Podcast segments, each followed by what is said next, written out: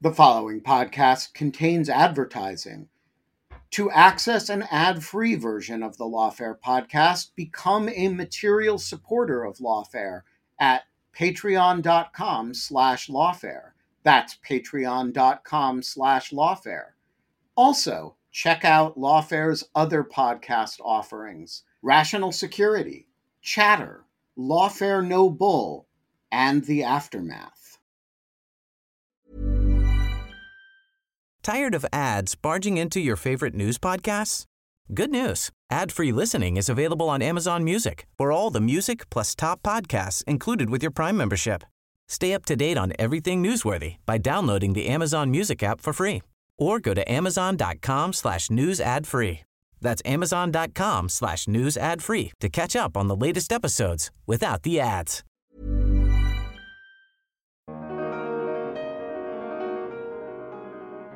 There are some aspects of the opinion, even beyond the per curiam aspect, that sort of speak to me to the way that this is really crafted to allow the court to deny cert if it wants to. So they point at multiple points to opinions by some of the conservative justices in Trump v. Vance, the case involving whether or not Trump could be subject to a criminal process from the Manhattan D.A. while he was in office.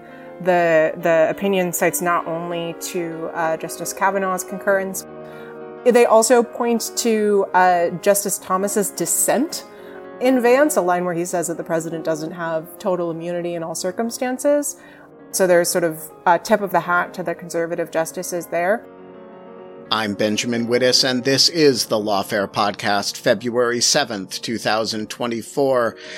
Yesterday, the D.C. Circuit Court of Appeals rejected former President Donald Trump's appeal concerning his presidential immunity defense in the federal government's January 6th case against him. I sat down with Lawfare senior editors Quinta Jurecic, Scott R. Anderson, and Roger Parloff, and with Lawfare executive editor Natalie Orpett, in front of a live audience on YouTube and Riverside for a deep dive in the ruling. We discussed what comes next. We talked about what the Supreme Court might do in response. We talked about the court's ruling and its meaning and its unanimity. It was a great discussion, and it's the Lawfare Podcast, February 7th. The D.C. Circuit rejects Trump's presidential immunity claim. Quinta, get us started. We had a big delay. Everybody was wringing their hands, including us. Some people were doing a little more hand wringing than other people. What can we say about why the delay happened now that we've seen the opinion? What do we know? So the context for listeners who haven't been wringing their hands quite as much as I certainly have been, is that the D.C. Circuit moved pretty quickly to hear this case, to hear the arguments. They seemed quite aware of the enormous importance of what they were considering, especially because this case has stayed at the trial level until this immunity issue is resolved. So essentially the whole thing is on pause. And that is, of course, important, although Jack Smith won't and can't really say this directly because it raises the question of whether or not the case is going to go to trial in such a time as to be able to finish before the November election.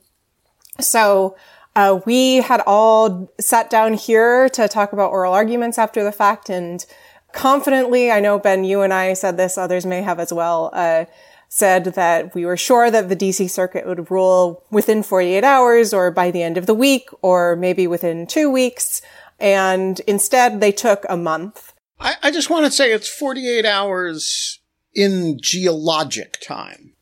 Right. Well, so the thing is, you know, and listeners should be aware of this, of course, on the normal schedule of an appellate proceeding, that is very fast.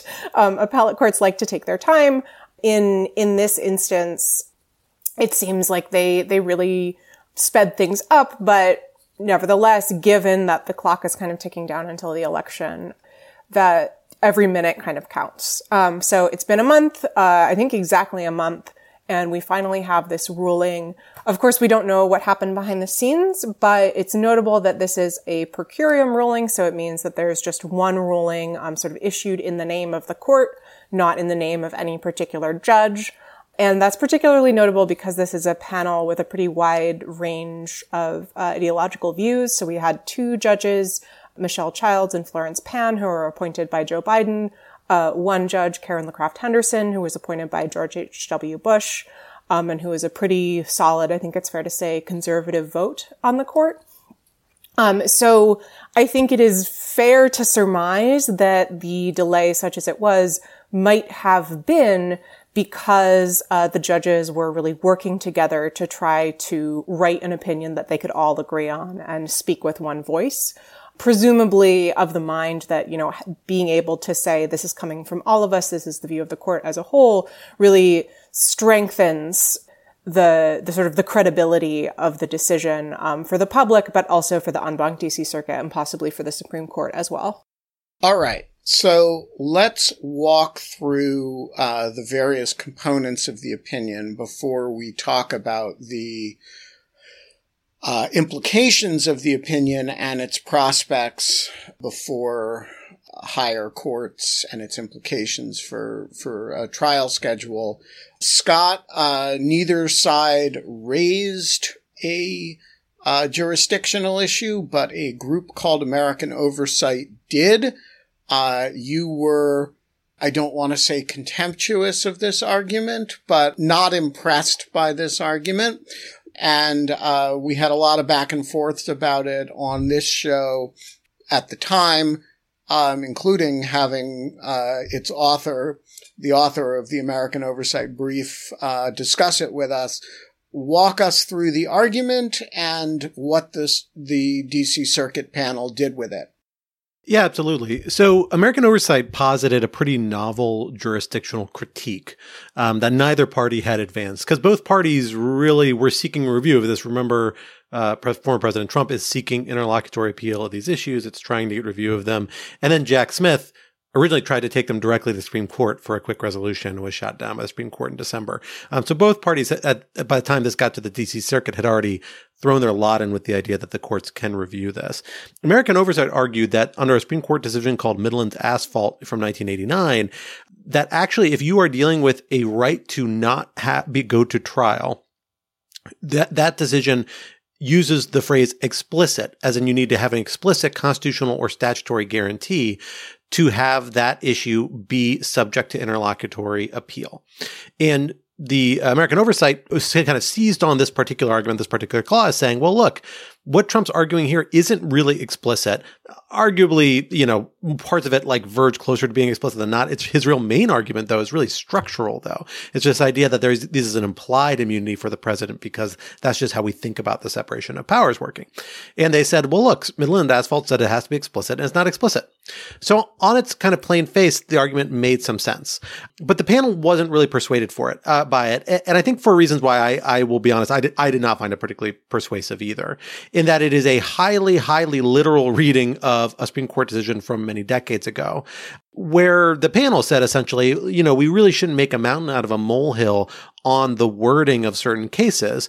Here, the panel read the word explicit being used to basically distinguish between two different bundles of legal rights that they were discussing in Midland's Asphalt, not as kind of establishing a strict limit on what sorts of claims could be brought forward.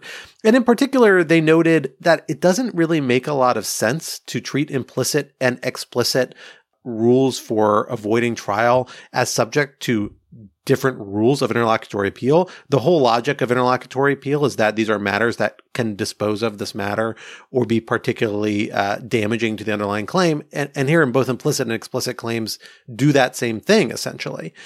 So if you were to say, well, look, he has a right to not be tried, but it's only implicit, the idea that because it's implicit, not explicit, we should hold that to the end, doesn't do a lot of justice to the actual underlying legal principles. And then finally, the court noted that, in fact, the Supreme Court has previously said there are certain circumstances where, because the president is the president and involves pretty sui generis legal considerations, where the court carves out some unique procedural rules. And they basically said, we think that weighs here because it would not be great for a former president to have to go on criminal trial only for us to later say, after the fact, no, he has a right to not go on criminal trial. It just was implicit, not express. Based on all these factors, they basically said, we're going to read Midland's Asphalt as a strong advisory, as a general principle that we should treat the collateral order doctrine, this idea that you can pursue these matters on appeal in the middle of a trial, as applying only very narrowly in the criminal context, but not so narrowly, not so rigidly as only requiring the explicit rule. And once they reached that conclusion, the argument advanced by American Oversight more or less fell out. And the panel had no problem establishing that they had jurisdiction, as both parties agreed, in proceeding to the merits. All right. So, Quinta, walk us through the merits. Nobody expected Trump to prevail, I don't think. On the other hand, this seems pretty authoritative and complete in its rejection of his arguments. How does it line up with Judge Chutkan's ruling below? I'll confess I have not read this alongside Judge Chutkan's ruling, but overall, I think the takeaway is pretty similar. They're both pretty resounding rejections of Trump's argument. And importantly, and this is something we can talk about later, they address the issue, at a sort of sweeping way, saying there is no absolute categorical, criminal immunity for former presidents, rather than kind of getting down into the details of, was this or that act as charged in the indictment something for which Trump could potentially be immune. So it's written in a pretty, I think, clear and straightforward way. It essentially sets out, three arguments that Trump made and sort of goes through each of them in turn. So I'll sort of give a very high-level overview. We can dive into them more as we like. So first off, Trump argues that separation of powers considerations bar courts from reviewing what he claims are official presidential actions. This is for listeners who are listening to oral argument, this is the argument about Marbury versus Madison. And you may recall that Judge Henderson had a long exchange with Trump's counsel about their interpretation of Marbury and the distinction between a discretionary and a ministerial act. I will hold back from giving a detailed overview of this argument, but I think the real takeaway essentially is that, well, yes, there are certain things that the courts can't review when it comes to presidential actions. There are certain things that they can review, and those things include when the president has a specific legal or constitutional duty to act in a certain way, to take a certain action. And in this instance, Trump is alleged to have broken the law. He did not abide by legal restrictions. And so for that reason, essentially, because he is being prosecuted, there is appropriately judicial review of his actions. So that brings us to the second argument, which is that criminal immunity essentially is necessary to ensure the proper functioning of the executive branch. The short version of this argument is essentially that, without some kind of criminal immunity, presidents will constantly be looking over their shoulders. They'll be uncertain whether they might be prosecuted after leaving office, and that will just kind of prevent them from doing their job. The court is not particularly impressed by this. It points out that, up until now, past presidents did assume themselves to be subject to potential criminal liability, which is something that you see, and they point to this directly in Gerald Ford's pardon of Richard Nixon. And that doesn't seem to have, substantially restrained presidents' ability to carry out their jobs. So they're not particularly worried about that. And on the other hand, there is a really strong interest, not only on the part of the public, but also on the part of the executive branch, which I think is important, in ensuring that there is criminal accountability for alleged violations of the law.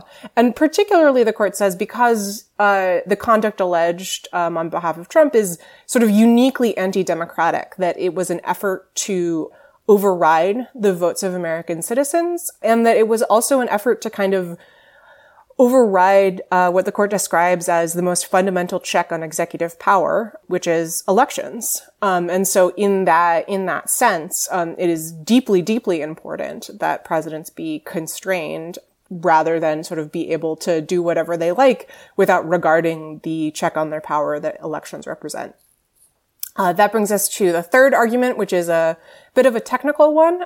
This has to do with the impeachment judgment clause, which essentially states that presidents who are, well, people other than presidents, but for the purpose of this conversation, presidents, who are convicted in an impeachment proceeding shall be liable and subject to indictment, trial, judgment, and punishment. So essentially, if you were convicted in an impeachment proceeding, then you can still be criminally prosecuted. Trump kind of flips that on its head and says, well, I was acquitted for my conduct over January 6th, therefore I cannot be prosecuted. And the court is also not particularly impressed by this. I think we can pretty fairly say that this is a section that may have been written by Judge Florence Pan. She had a long exchange with Trump's counsel on this during oral argument, kind of just going into why this doesn't really hold together logically, why it's inconsistent with the history and the thinking behind the impeachment judgment clause in the first place. And I think importantly, she kind of turns the argument on its head and points out that Trump has potentially really created a logical problem for himself. So if he's arguing that the impeachment judgment clause requires a conviction before prosecution, then that means that he's sort of acknowledging that if it doesn't have that requirement, then the clause doesn't provide any impediment to the prosecution. And also that suggests that there can be no total absolute criminal immunity for former presidents, because he is acknowledging that if you were convicted in an impeachment proceeding for particular conduct, then you could be prosecuted on that basis. So the court is kind of poking holes in Trump's own argument there. That's the very, very short version. We can get more down into the details, and there's certainly a lot to dig into, but I think the takeaway for me is that this is a pretty straightforward and resounding rejection of the case that Trump made. All right, Roger, we all expected not necessarily this specific result in the form of the jurisdictional argument that Scott made and the three-pronged argument that Quinta just made on the merits, but we all expected Trump was going to lose. The only question was how. Is this opinion a big deal, given that we all expected it and it took a bit longer than we thought? And if so, why? I think it is. An aspect of it that I didn't expect was that it's unanimous. I thought there would be two votes. I thought there would be a concurrence. I thought it would be a 2-1 decision, not with a dissent, but with a concurrence. Here, it's all three, and as you've both said, it's a range of, politically quite a range, with Karen LeCraft Henderson, who was originally appointed as a district judge by Reagan, probably due to Strom Thurmond was her patron. So this is a range of political thought. And the fact that they could get her on board, and it's a solid opinion, it makes the idea of a rehearing en banc inconceivable, and and I don't think Trump will apply for one, but I think it also lessens the possibility that the Supreme Court would take it as well. The other thing that I thought was interesting, and it actually, I think most people will read it. You'll read it and you'll say, oh, well, now it's decided presidents aren't immune from criminal prosecution. And that's a fair reading, but it actually is case specific to a degree. It says at the beginning, we're talking about this case. It repeats that at the end. It says at the very end, the last paragraph, something like, we have balanced former President Trump's asserted interests against the vital public interests, and we find that it compels the rejection of his claim in this case. So, and the reason they say that, and Quinta mentioned it, there are these general reasons they don't think presidents are immune. But then they also threw in a few specifics about this case and the fact that, for instance, he is accused of violating crucial provisions of the Constitution, the what's called the Executive Vesting Clause, for instance, which is Article 2, Section 1, Clause 1. You have an appointment for 4 years, and then you need to get reelected. And he's violating that. And this was an argument that actually there was an amicus brief that was proposed by a number of former Republican officials. It was written by Richard Bernstein, who's a former Scalia appointee. This was on behalf of people like Judge Ludig and the former deputy AG, Larry Thompson, and so on.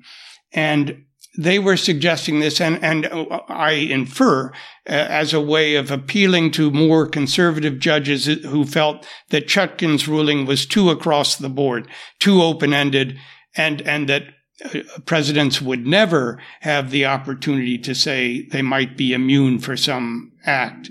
And this allows a little more case by case for, and I think that's important, especially if, say, hypothetically, you had some political party that believed very heavily in tit for tat and had some leaders who were not, had some bad faith and bad judgment.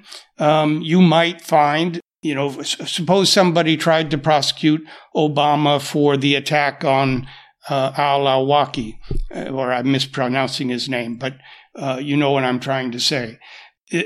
I think you would still have leeway here to say, well, that was, more of a discretionary act of the president within, it wasn't directly opposed to general criminal law as we think about it, and it gives wiggle room. So I think it's a wise decision as well as a strategically and more bulletproof decision than Judge Chutkan's.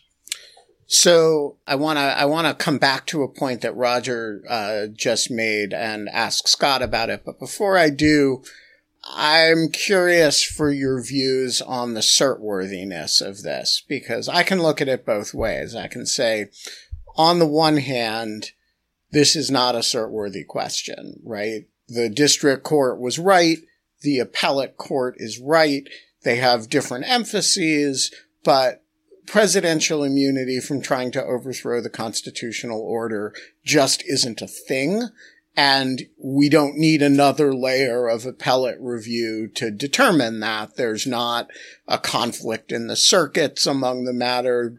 We don't know exactly what the Supreme Court would do with this, but we know there are not 5 justices to immunize the former president on these charges. So, cert denied, let the thing go forward. That's on the one hand.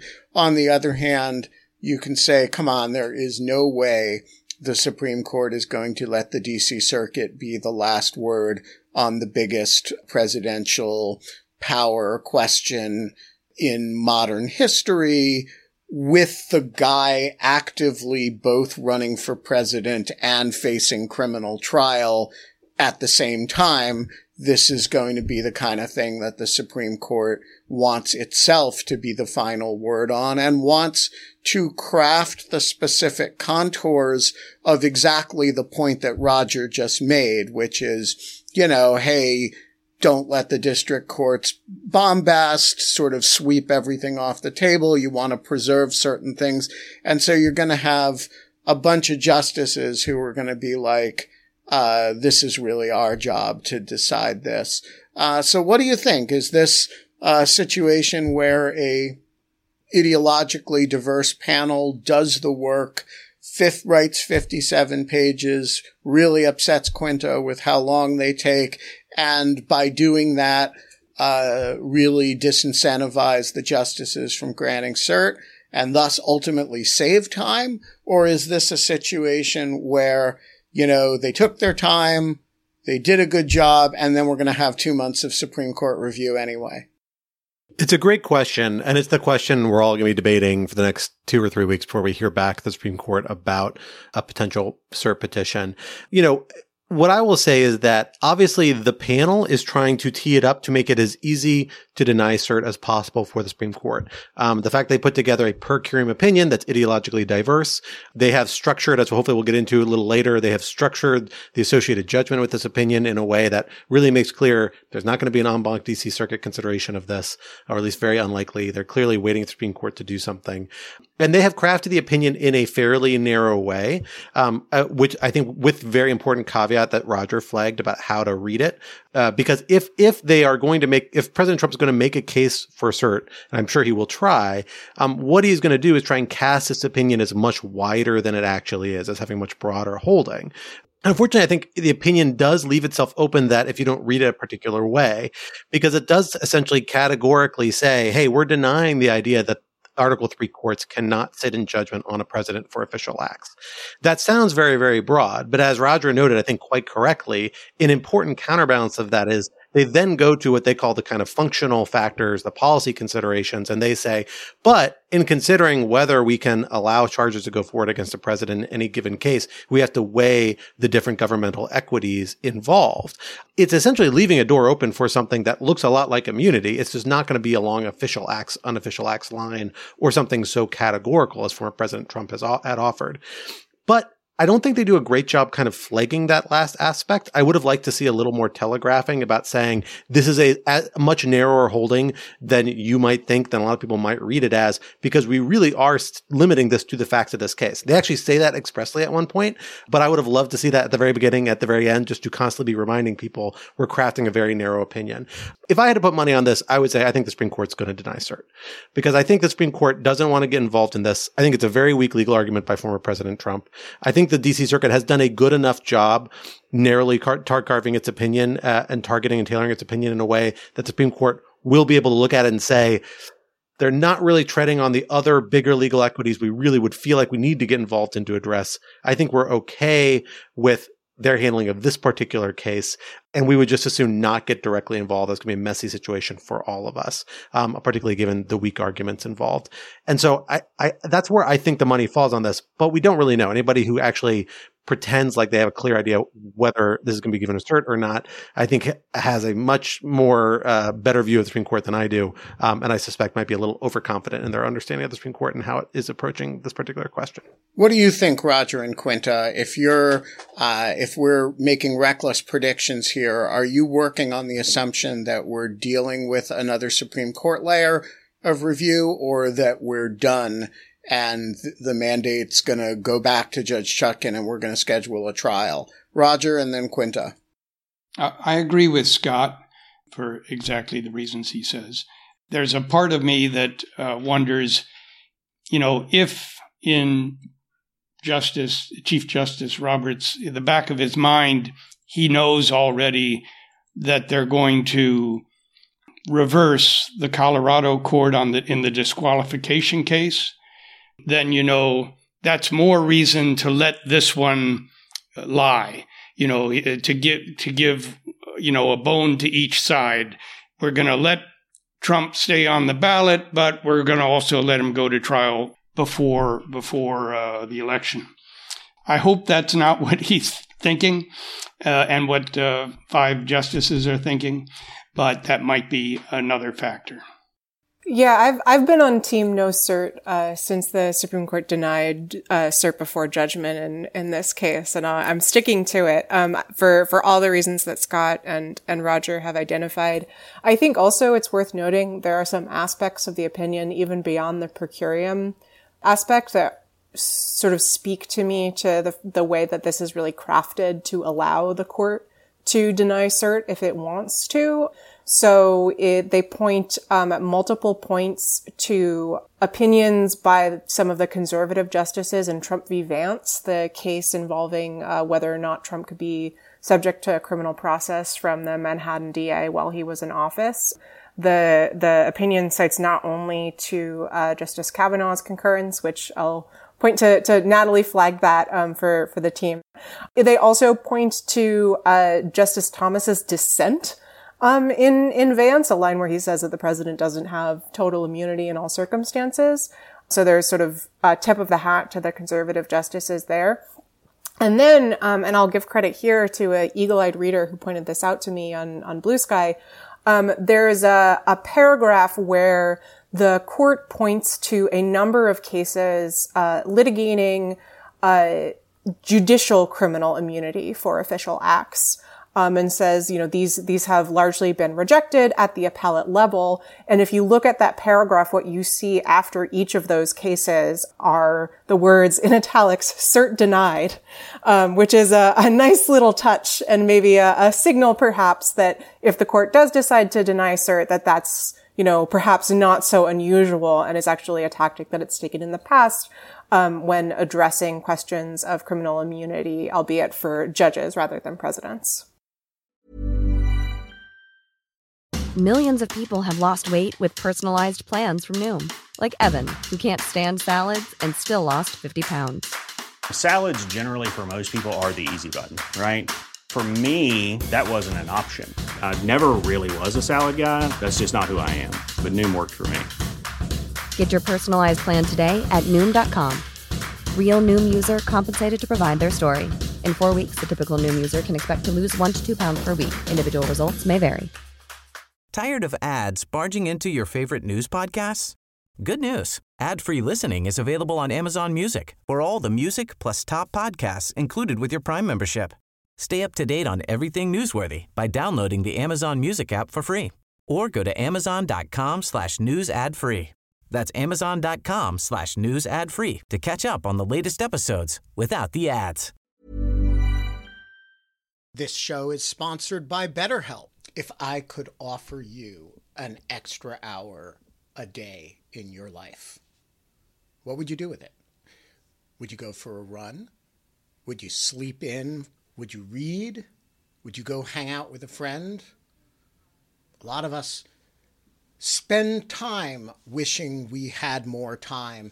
You actually can create more time for yourself. It's by figuring out what's important to you, making that a priority, and that is where therapy can help you. It can help you find out what matters to you so you can do more of it and less of the things that you don't care about but you actually waste a lot of time on. Therapy is a great way to prioritize what's important to you, to focus on what matters and dismiss the trivial. It's a great way to learn how to set boundaries and how to develop coping skills. It can help you be the best version of yourself, and it isn't just for those who've experienced major traumas. If you're thinking of starting therapy, why not try BetterHelp? It's entirely online. It's designed to be convenient and flexible. You can make it work with your schedule. All you do is you fill out a brief questionnaire and you get matched with a licensed therapist, and you can switch therapists at any time for no additional charge. Learn to make time for what makes you happy with BetterHelp. Visit BetterHelp.com/Lawfare today to get 10% off your first month. That's BetterHelp, BetterHelp.com/Lawfare. Could your political views make you the target of cybercrime, identity theft, stalking, or even violence?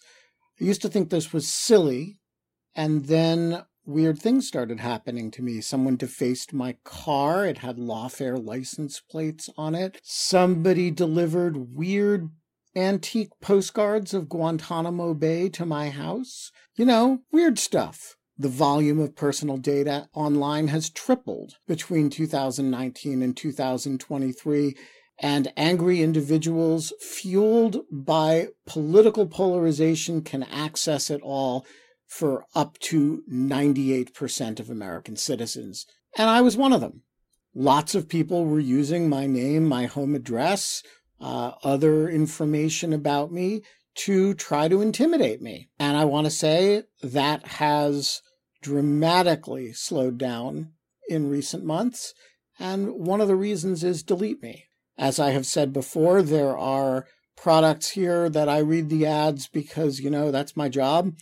And there are products here that I read the ads because I really use them and really like them.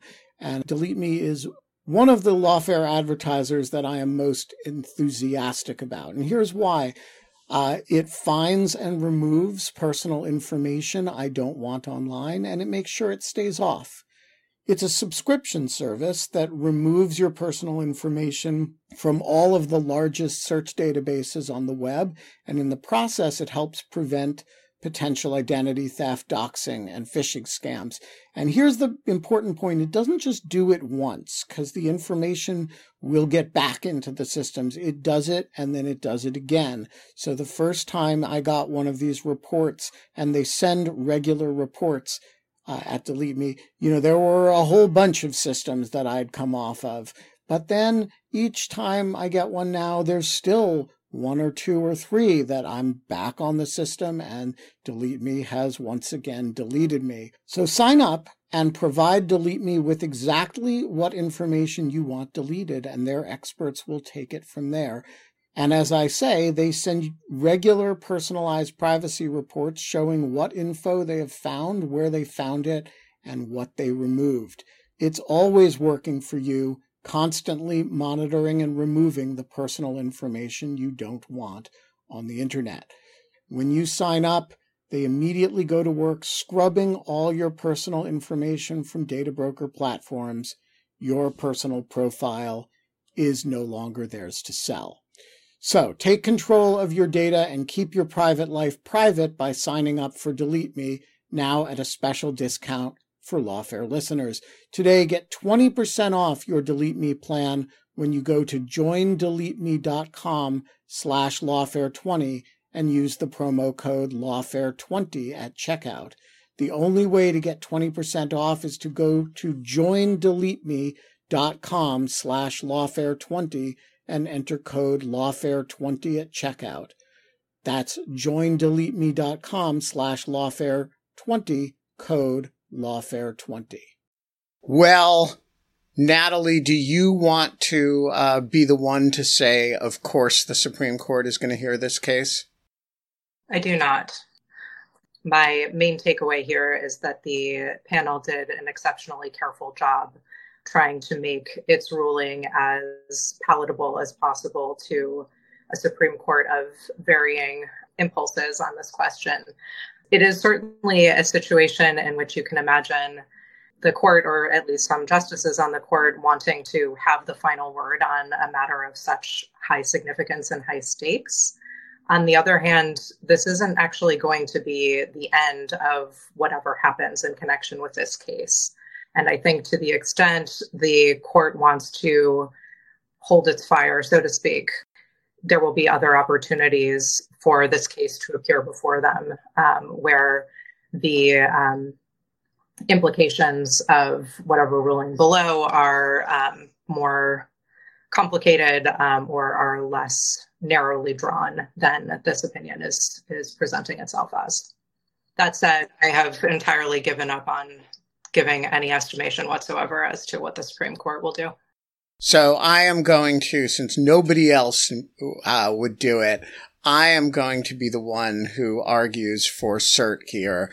I am going to make the argument for cert on the basis of three things.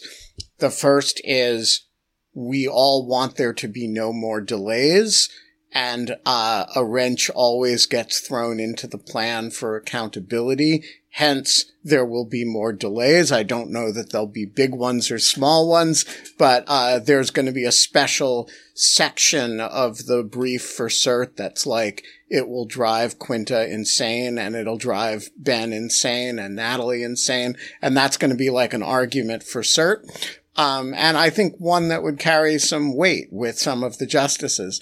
The second argument, on a more serious note, is that look, this is a potentially enormous presidential power question. And if the Supreme Court does not grant cert in this case, this D.C. Circuit opinion will be the principal statement on this subject from now until the end of time, because we prosecute so few former presidents And so every justice is going to look at this opinion with the following question in mind, which is, how much better would this have been if I had written it?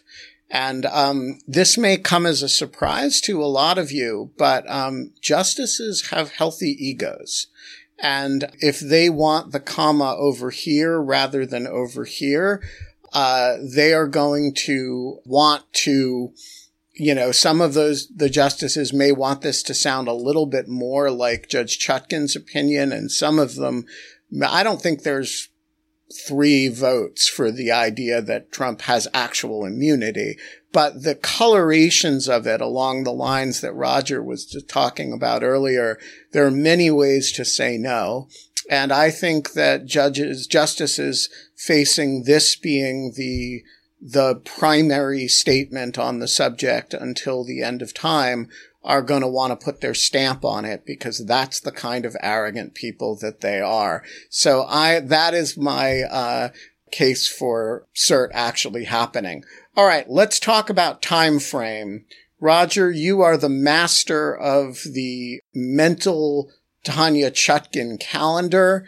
So give us a sense of what we know about a likely trial date and time frame in light of this opinion.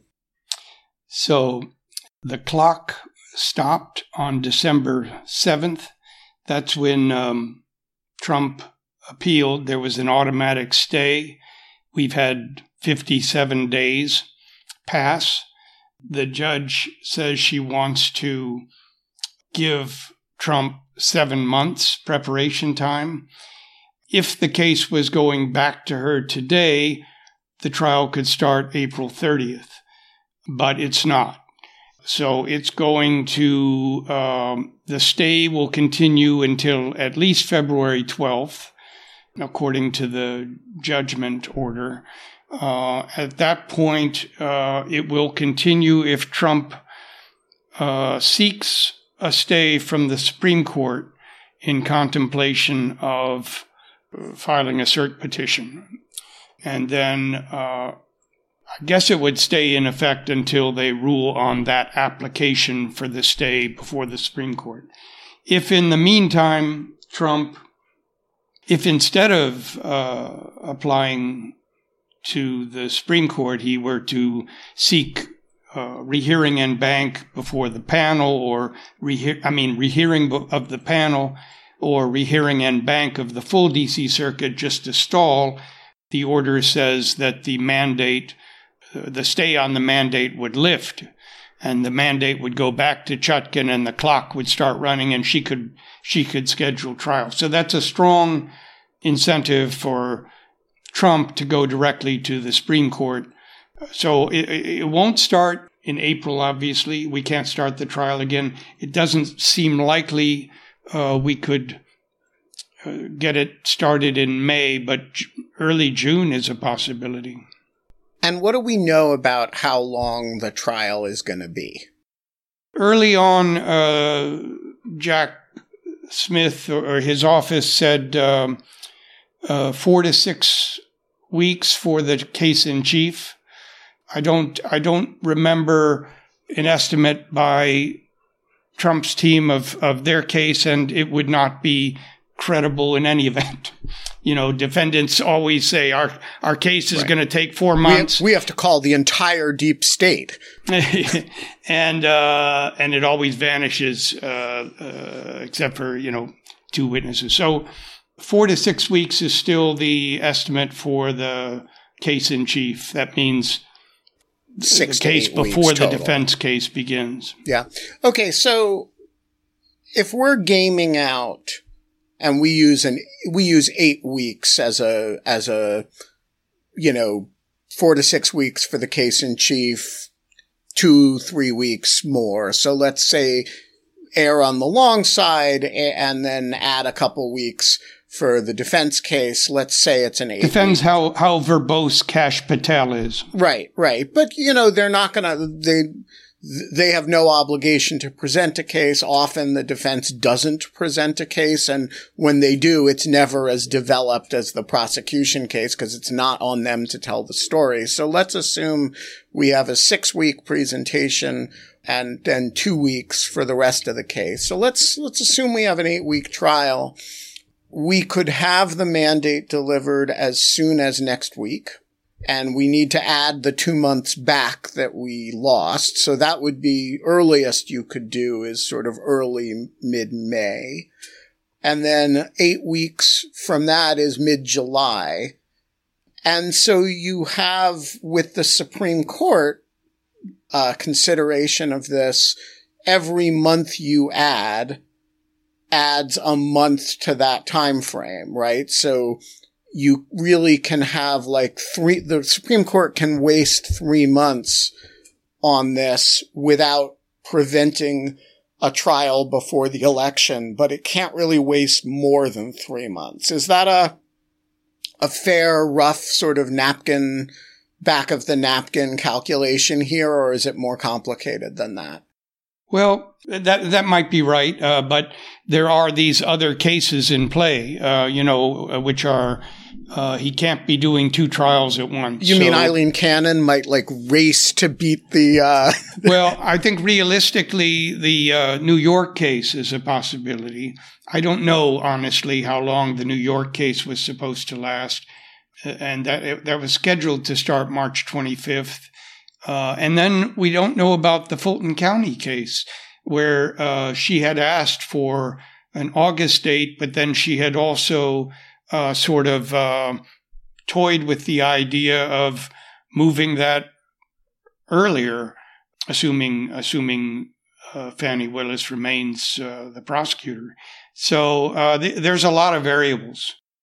I mean, one additional point here, though, is it's not necessarily the case that we need to add on all of the time that Judge Chutkan had lost the mandate, because the scheduling order that she issued in advance of all of this, she's not bound by. She can manage her courtroom however she sees fit, as long as it's consistent with due process. But so didn't she say, I think she issued an order. She was not going to penalize Trump for the time he spent asserting his rights at the D.C. Circuit or the Supreme Court, that she would give him the 7 months that she had originally scheduled. She strongly implied that in a January 18th order. She was, Trump's lawyers were complaining that the government was effectively requiring them to act by filing certain things. And she said, I plan to give you 7 months. You're going to get 7 months. Yeah, I suspect she will, but she's not bound by it. It's not law. So circumstances can always change. And that is one additional variable that I don't think we should totally lose sight of. It's not an absolute given. All right. So, Scott, one thing that is an absolute given is that the former president is going to continue to try to bog everything down. Does he have a play here other than a cert petition, or is this, just kind of running out of gas and, it was good for a couple months, but you may have one more round of appellate law on it, but then it's out of gas. Is it good for anything more than that? I don't think so, in part because of how the panel structured the judgment that accompanied this opinion, which I think is really interesting and frankly, one of the more novel and kind of gutsier things the court did in this. They essentially said, you have till February 12th. We're staying the mandate, meaning we're not going to let the trial court continue with this matter until February 12th. And then they said, if the president applies for a stay, the Supreme Court notifies as much in writing, then the mandate will remain unreturned to the district court, meaning the trial won't continue. So the Supreme Court interaction, other than the fact that Trump has to file it by February 12th, doesn't really change that much. But it said that even if Trump applies for a petitions for a rehearing by the panel or a rehearing en banc, that's by all the active judges on the D.C. Circuit, that will not stop the mandate. Maybe the mandate will be returned if those decisions are granted, but it's not going to stop automatically the return of the mandate if you just petition for one. it's a really kind of gutsy move because you're basically strongly signaling to Trump, look, it's not worth it applying for these mandates. And if they thought other judges on the court would disagree, I don't think it's something that they would have done, honestly, because it would have been seen as disrespectful. They're essentially saying, hey, fellow judges with whom we have equal status, we are daring you to try and give the en banc hearing to this. We think it's so ludicrous, we're not even going to entertain it by staying our mandate longer. My suspicion is that, A, they know they're right because, frankly, this is a court where you have Democratic appointees outnumbering Republican appointees. We know, especially with Henderson on board with the Democrats, assuming both Democrats view this similarly to Pan and Childs, the votes are not going to be there for en banc anyway. But we don't actually know that, right? Like, of course, the judges are supposed to actually consider this. But instead, they seem to very comfortably be saying, meaning this panel, we don't think there's a chance these judges will actually issue or agree to hear this en banc. We're so confident in that we're going to let the trial court proceed. And only if they decide otherwise are we going to pull back the mandate. I think there's a non-zero chance that this was actually run by informally other judges on the D.C. Circuit, that this might be a lot more like an en banc decision than we think. This isn't totally unprecedented. In 2016, 2017, there was a Clean Power Act, if I recall, or Clean Power Plan challenge, where the D.C. Circuit, sua sponte, said, hey, we're not even going to hear this in a three-judge panel. We're going to go straight to en banc on this. And you see these things happen sometimes where the judges look at the reality of that's kind of underlying the structural formalities of procedure about how they handle these cases. And sometimes they're willing to coordinate in sort of unorthodox or unofficial ways on an outcome. I kind of suspect that's what happened here. And that's only really the only way, other than like a really, really ballsy move by these three judges to explain how they structured the rehearing en banc and rehearing possibility. It also may help explain why it took so long. Because of course, if you have an opinion that you want other judges to look at, you have to get opinion, write it with these three judges. That itself is a big undertaking. Judge Henderson is a very loquacious writer and not a fast writer, so that probably adds to it. And then you got to give time for all the other judges to read it and maybe give feedback or talk about it a little bit. So that might help explain the more extended time frame here. But if it ends up cutting rehearing en banc out of the process, as appears to have done, then the net savings to the timeline is substantial. Particularly if the Supreme Court doesn't grant cert. Especially if that's the case, yes. All right. So, Quinta, I assume that President Trump had a reasoned and thoughtful and measured response to the D.C. Circuit ruling, as is his wont. Yes, he wrote, "Save presidential immunity!" ! In all caps on Truth Social, and wrote, and I will just quote here. A nation-destroying ruling like this cannot be allowed to stand. If not overturned as it should be, this decision would terribly injure not only the presidency, but the life, breath, and success of our country. A president will be afraid to act for fear of the opposite party, their vicious retribution after leaving office. There's also some creative sort of 18th century style capitalization in there. I don't think that's anything beyond what we would have expected. Frankly, I mean, this is sort of in line with the legal arguments that he's making about how, you know, this immunity is important for the president to carry out the duties of his job. I'm nothing special. You know, I was just doing what every president does. And obviously the D.C. Circuit did not take that particularly seriously.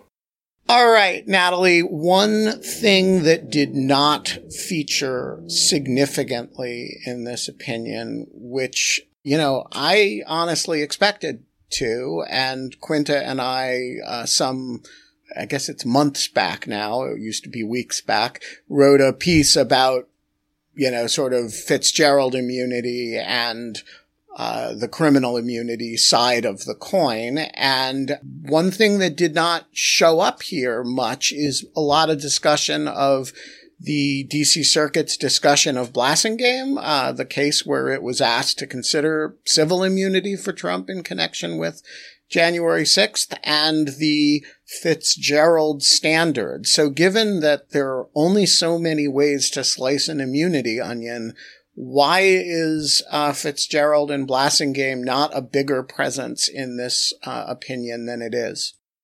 Yeah, so just as to sort of back it up for those who are not too enmeshed in this, Blassingame was the case brought by various members of Congress and congressional police against Trump for civil liability. The D.C. Circuit ruled recently in that after a very, very long wait on that opinion as well, much longer than this wait has been, that Trump is not immune from civil liability. It followed on case law in Nixon v. Fitzgerald, which is what Ben just referenced. In that case, the question of civil liability, I'm sorry, I should specify, in Blassingame, the court addressed the question of immunity from civil lawsuit for the president by making a distinction between non-official acts by the president and official acts by the president, and ruled that, to simplify things a little bit, that a president cannot be held civilly liable for acts undertaken in his capacity as office holder, but can be held liable for acts undertaken in his capacity as office seeker, so as a political candidate. So this, in Blassingame, the context was his conduct at the Ellipse on January 6th and related conduct. The court there, the D.C. Circuit there, said, you know, these were acts that were not official acts of the president, but were rather acts of a political candidate running for president. So that distinction could have come up here. There could have been analysis in this decision about whether the conduct alleged in the indictment constituted official acts or non-official acts. But instead, the court here followed on very tightly to what it called Marbury versus Madison and its progeny. And in that case, that line of cases, the distinction was not between official and non-official acts. The distinction was between types of official acts, namely what they called discretionary acts, which are sort of political judgment acts, and ministerial acts, which are, again, also official acts, but this time acts that are mandated by law, either by the responsibilities for the president set forth in the Constitution or by acts of Congress. So I think I'll turn it over to Quinta to talk about the advisability of doing it this way rather than relying on Blassingame. I think the one thing I will say is that it was very clear after listening to oral argument where this particular instinct came from. And I think it does do a really important thing in terms of anticipating what the concerns might be for the Supreme Court. Thanks, Natalie. So yeah, so there's this footnote 14, which I don't know, maybe will live in infamy along with footnote 4. That's a real nerd, deep cut nerd joke for those of you who are paying attention.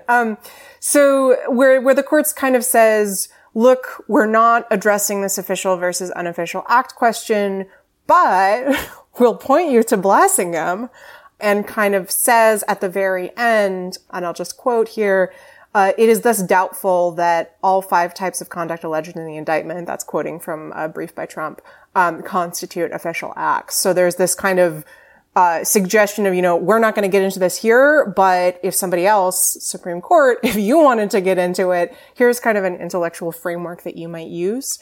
I also think it's interesting that you see kind of hints about how they might have thought about that distinction in the sections of the opinion on Marbury, and the section on addressing the sort of the public policy considerations. So the Marbury section, I do think that the distinction between discretionary and ministerial, and the idea that if something is ministerial, it can be reviewed, and if a law has been broken, that can be reviewed as a kind of inverse of the ministerial role of the presidency, that there's, you can see it's not quite official unofficial, but there's a similar way of trying to kind of cleave off parts of Trump's conduct that are acceptable and parts that are not, and sort of make that division, which is something that Ben and I have written about a lot. So that's kind of another axis, maybe. And then you also see this in the section on the sort of public policy implications, given this point that's made that, you know, Trump is as alleged in the indictment, kind of acting to prevent the laws from being implemented, the law in question being the Constitutional Transfer of Power and the Electoral Count Act. And so that's kind of another way. So you do see these hints. I suspect that perhaps the court just didn't want to have to really slice and dice the indictment and decide what's in and what's out, especially since they were kind of operating on a constrained time frame. But if the Supreme Court does decide that they want to take this up, I think that there's a number of frameworks they could use to address the issue. But I also think just at a basic level, Blassingame, that Fitzgerald framework only applies if there is immunity. And if you're just declaring as a blanket matter, I'm sorry, when you're trying to overthrow the election and, you know, it's a narrow opinion. We're only talking about criminal charges where you're trying to, you know, undermine democracy. There's no immunity. Then you sort of bypass all those questions that you and I spent a lot of time trying to parse over, because, you know, it's like driving a steamroller over something. All right, Scott, we are looking. The next step is, I guess, a quick question of whether the Supreme Court slaps a stay on this during a cert process and then a cert process itself. So what are we looking for as this now heads to the Supreme Court or back to Judge Chutkan? What do the next 3 weeks look like? Essentially, the mandate is still being held through February 12th. So that means that we're going to see something happen in the next 5 days, because if former President Trump does not petition for, or does not motion for, seek a stay from the Supreme Court pending a petition for cert, then the trial court's going to start proceeding with the trial again. So we know that's going to come in the next 5 days. I strongly suspect that you will see first a motion for the stay, because it's an easier order to write, an easier thing to lay out. And you'll see actually the full petition for cert coming later, where they will spend a little more time on it. There's a longer time frame for that. They can get deeper into their arguments. That initial motion for a stay requires a vote of 5 justices, whereas cert only requires a vote of 4. And one of the factors they're supposed to be considering, or a couple of the factors they're supposed to be considering, is the likelihood that you're going to be granted cert and the likelihood that you're actually going to win on the back end. So in theory, you could read this as maybe a proxy for how judges might be feeling about the ultimate issues of cert. I would hesitate to do that, because I think this is a case where a lot of justices are going to want to tread carefully if they are even considering taking this up, or if they're considering taking this up in a serious way. And so I think even though you might say, well, if there's not some sort of likelihood of success at the back end, you're not supposed to see a stay of the mandate in this case. I kind of think you might still, because it's still the president. There are still major separation of powers equities. I think justices, even if they ultimately rule against Trump, are going to be hesitant to do so too, without at least giving some consideration. And clearly here, that's what the court here is anticipating, that being the next step. And so we'll get that sort of vote there. Now, if they say no, that is probably a bad sign for Trump, to say the least, because the trial will be restarting again. Obviously, enough justices did not see a likelihood on the outcome or didn't think the stakes were high enough for Trump to warrant that sort of action.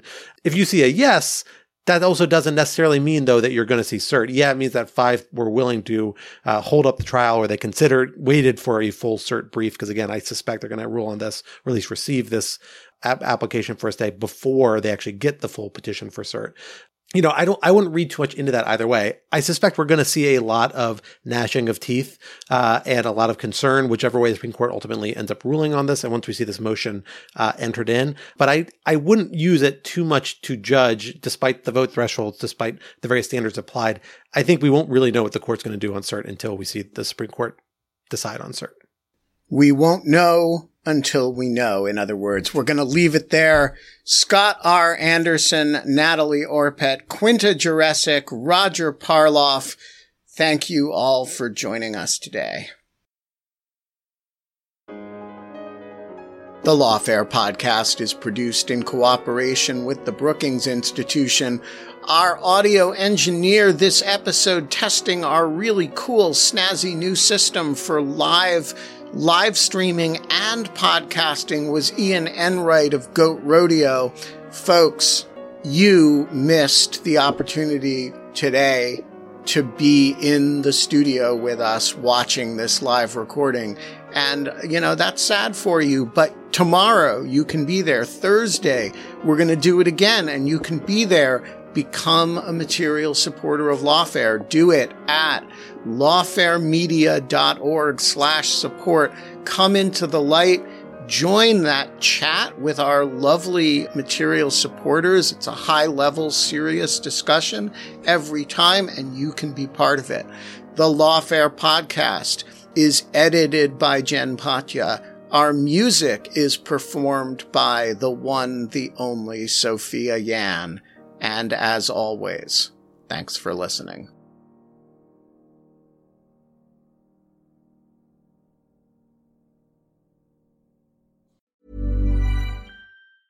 Tired of ads barging into your favorite news podcasts? Good news. Ad-free listening is available on Amazon Music for all the music plus top podcasts included with your Prime membership. Stay up to date on everything newsworthy by downloading the Amazon Music app for free or go to amazon.com/news ad free. That's amazon.com/news ad free to catch up on the latest episodes without the ads.